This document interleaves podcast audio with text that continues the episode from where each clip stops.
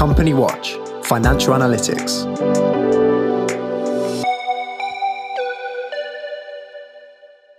Hello, and welcome to the sixth episode of our Company Watch Coronavirus podcast.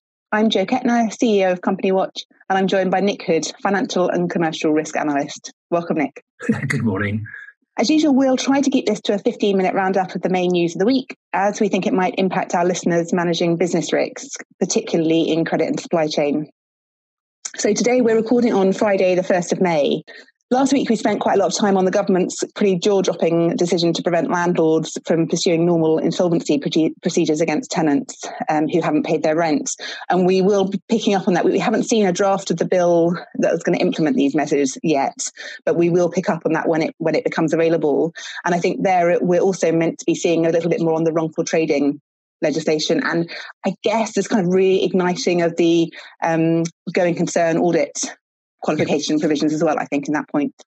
Um, and then the other thing we talked about was trade credits and the proposal from the ABI for government to follow France, Germany, and Italy in being the reinsurer of last resort almost, um, which was to enable insurers to continue to provide cover um, to protect the B2B credit economy. And again, we haven't heard any more developments on that, but we'll keep a watching brief and, and um, no doubt revisit that when, when we get more information. So our main topics for this, I mean, we had quite a lot. We have a wide range. When Nick and I were doing the prep for this podcast, we um we had quite a long list, and we'll try and and rattle through as much as we can. I think the first thing we want to look at is really that bull down basic, the critical need to keep cash flowing in the economy. And on that front, we've got some pretty spectacular COVID impacts on profits from the, the big banks that we want to talk about the implications for that really as we're coming out the other side of this and what that means for potential recovery. And then also um, the other big news is private equity um, backed organisations, and it seems that there is some um, doubt about whether they will be eligible for any of the government schemes. So we'll we'll talk a little bit about that as well and all those other things that may have the podcast in their own right. We will we will rattle through those as much as possible. So, Nick, over to you. The task okay. is yours. Thank you, Jo. Yes, this is speed dating on a podcast. Um, uh, let's start with the banks, and we've now had the latest results um, updates from pretty much all the uh, the UK clearers, one or two fringe banks, and in broad terms, they're reporting that their profits have halved as a result of uh, of their doubts that all the loans they've already made, not not the business support loans that uh, under the government schemes, but the normal commercial lending, clearly a lot of that will go sour because it was to businesses that have had to close down temporarily and and those who will eventually undoubtedly yeah. fail. What period is that covering, Nick? Just remind us. That that will be broadly speaking the last six months. Yeah. Okay. Um, the, uh, the, the the point here is first of all, if they lose half their profits, this really isn't balance sheet threatening for the banks. What I'm much more worried about is what this is going to do to lending by the banks outside the government support schemes as we start to come out of when we start to come out of this. Now, I've been through, as an insolvency practitioner in a previous life, two major recessions the 1990s one and the the, the great um, financial crash of 2008 and 9. And what is absolutely characteristic of lenders after a period like this is that um, they get beaten around the head by by their workout and recovery departments for a long time about mistakes they made that caused the, the, the loan the, the crash place, in the first place and so when they come out of it they are understandably i can't criticize them for it very cautious about lending. The second problem I foresee is commercial lending um, in the UK, like many other places, is broadly speaking based on a, a, the really key factor is financial information, both historic um, audited accounts and current management accounts and future projections. If we are looking at lending officials in six months' time being asked for more money by one of the businesses that is back up and running and has survived, their historic figures will already be damaged by the early stage of the crisis. Their current management information will reveal hideous figures. And when the bank says, yes, but what are you going to do in the next 12 months?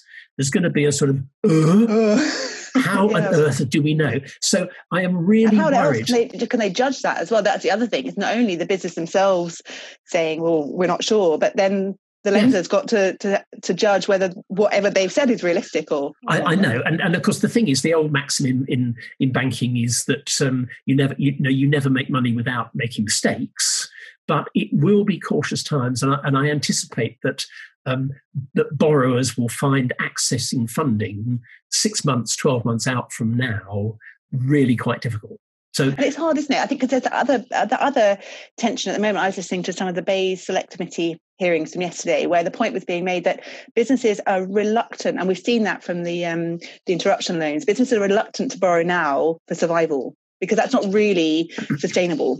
You want to borrow for growth. You want to borrow to fund your your future, yes. and it's at that, exactly that point that the money is unlikely to be that's right. Flowing. Well, you see, the, the, the, British Chambers of Commerce published a survey earlier this week which showed that 30% of their members who responded were unwilling to take out a loan under any government scheme at the moment because they didn't believe they would be able to repay them.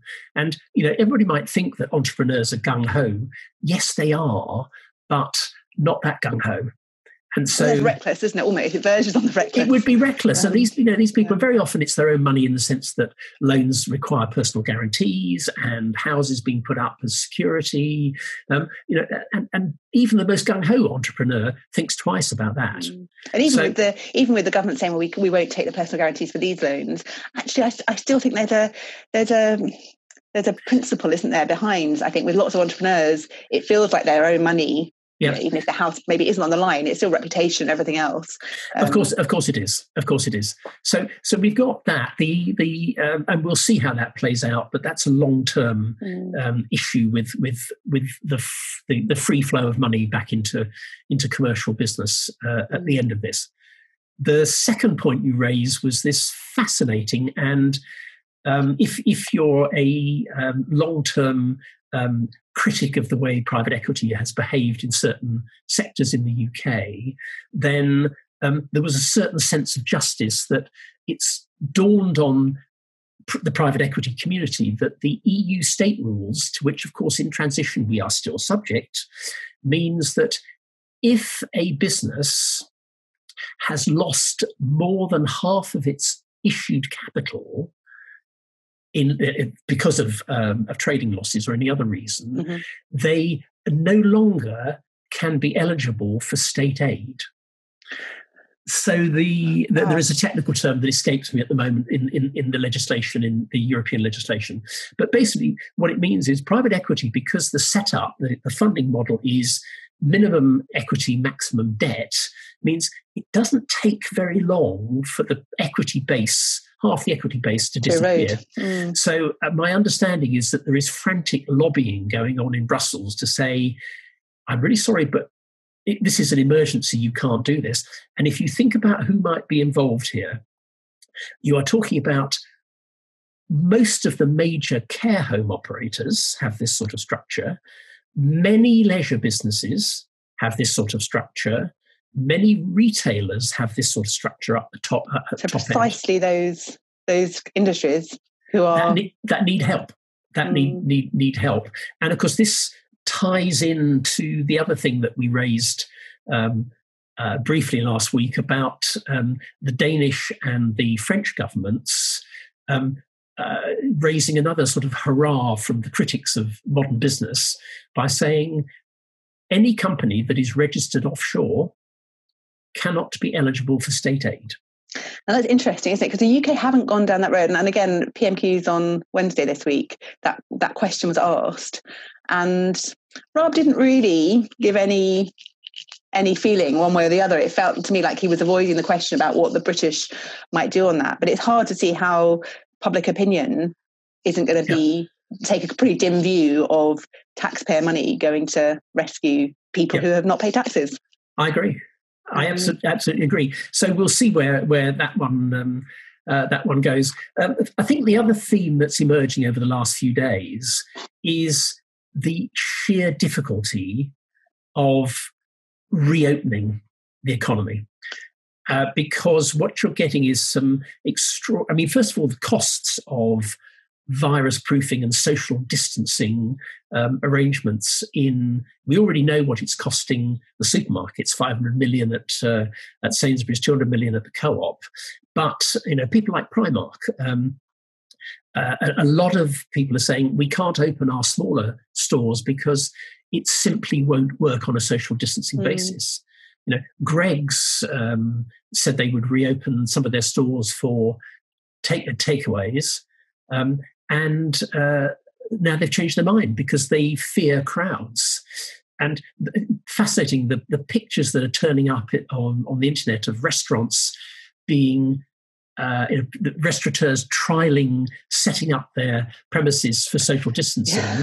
Um, and I saw a wonderful thing of a hotel conference facility where a, a conference um, presentation room for 132 people was set out as it would have to be with social distancing, and the capacity was down to 30. Oh my goodness. So wow. Uh, you know, so so I, I, think this is yet another reason why. Oh, and of course, the classic thing this morning, the CEO of the pub chain Fuller's, 400 pubs, saying we're not going to reopen with social distancing because we think the very most um, that we will gain by way of revenue is 20% of our normal. It is cheaper to keep them closed than to reopen them. Yeah. And I think that is that is the problem. I mean, we we, um, we had the Amazon um, uh, results as well, didn't we? About the, the, the amount of, of, money. You know, you think that these these retailers who must be doing spectacularly well on top line, but actually the increasing costs. Yes. You, know, you pointed out with with Sainsbury's and Co-op and Amazon saying as well that it is it's actually quite crippling these these costs yep. To implement the, the the social distancing that you you need to keep people safe. And, and and and one last point before maybe we we, we begin to sort of wind down. Um, what is what is emerging?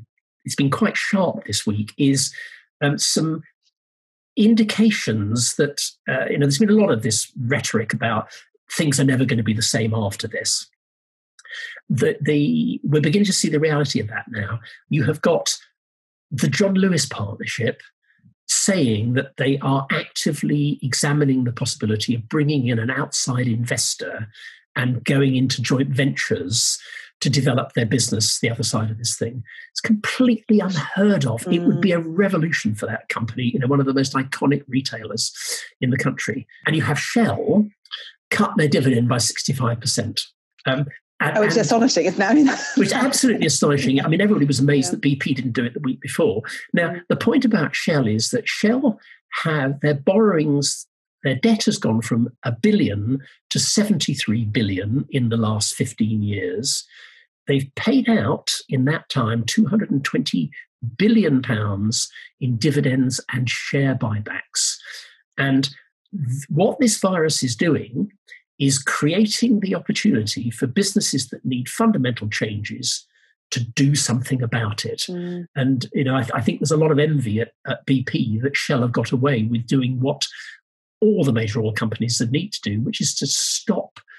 Uh, which is to stop the drain on their finances in this situation from um, from rewarding shareholders and funding it by debt, which is and funding it by debt, which is yeah. so. I, I, think you know we're seeing an awful lot of fundamental change going on. And also, I mean, actually tied to the oil, obviously, is the, the airlines, and we've got BA yes. announcing potentially 12,000 job cuts. Ryanair this morning, 3,000 job cuts. And I think that there's also this, this disconnect. Uh, you know, one of the things that we, we talked about just before we came on was this idea, the rhetoric at the moment is of businesses and government in it together, working to, to, to take us through. But actually, it's it becomes quite clear quite quite now that that the ultimate goals for business and and government are quite different. You know, businesses want to survive, and survival means jobs, but that's not the goal for business, for the government.